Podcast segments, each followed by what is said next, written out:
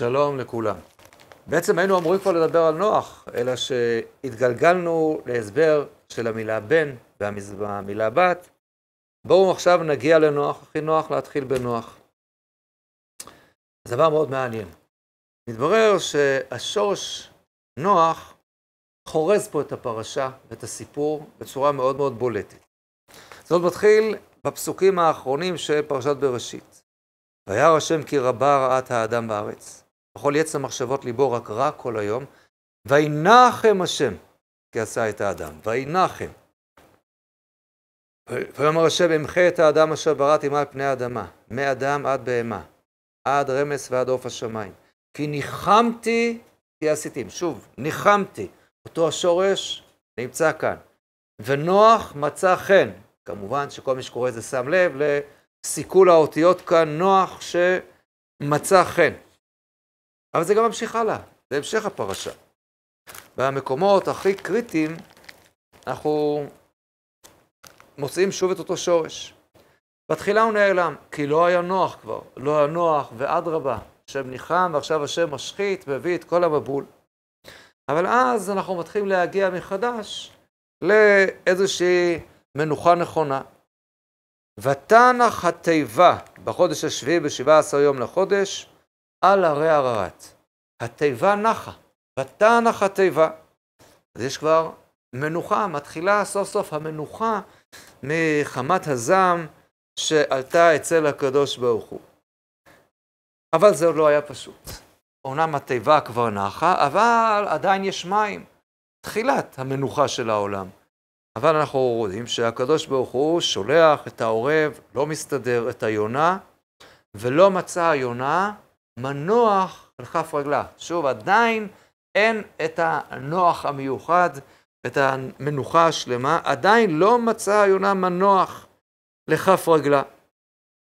בסופו של דבר, אכן מוצאים מנוח, וכולם יוצאים מן התיבה.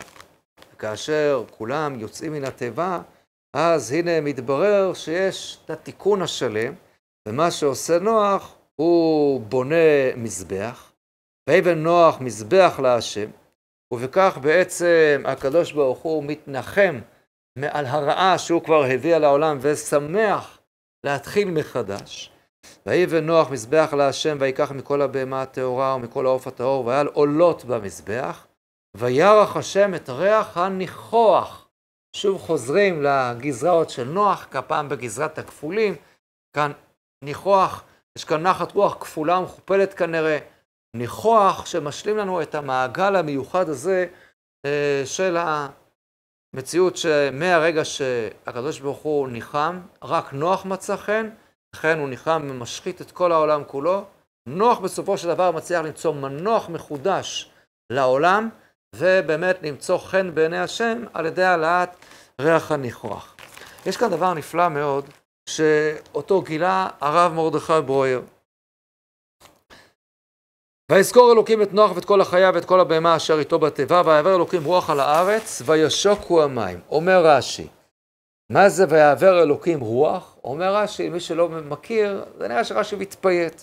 אומר רש"י, רוח תנחומים והנחה עברה לפניו. איזה נפלא, כמה נפלא. רוח תנחומים והנחה. רש"י משחק איתנו כאן עם הלשון הזאת של נוח, של השורש נוח, דבר שכאן חוזר באמת ומבליט את העניין המרכזי כאן של כל הפרשה הזאת. מה מיוחד, מיוחד אולי אה, באותיות הלואה של, של נוח? שוב, מציאת חן, ו... וכמובן דבר שהוא נוח.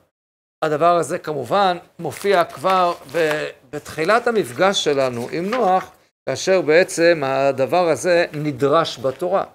ויקרא את שמו נוח לאמור, זה ינחמנו ממעשינו, מצוות נדינו, מן האדמה אשר הרע השם. הוא זה שאמור לנחם אותנו מכל מה ש...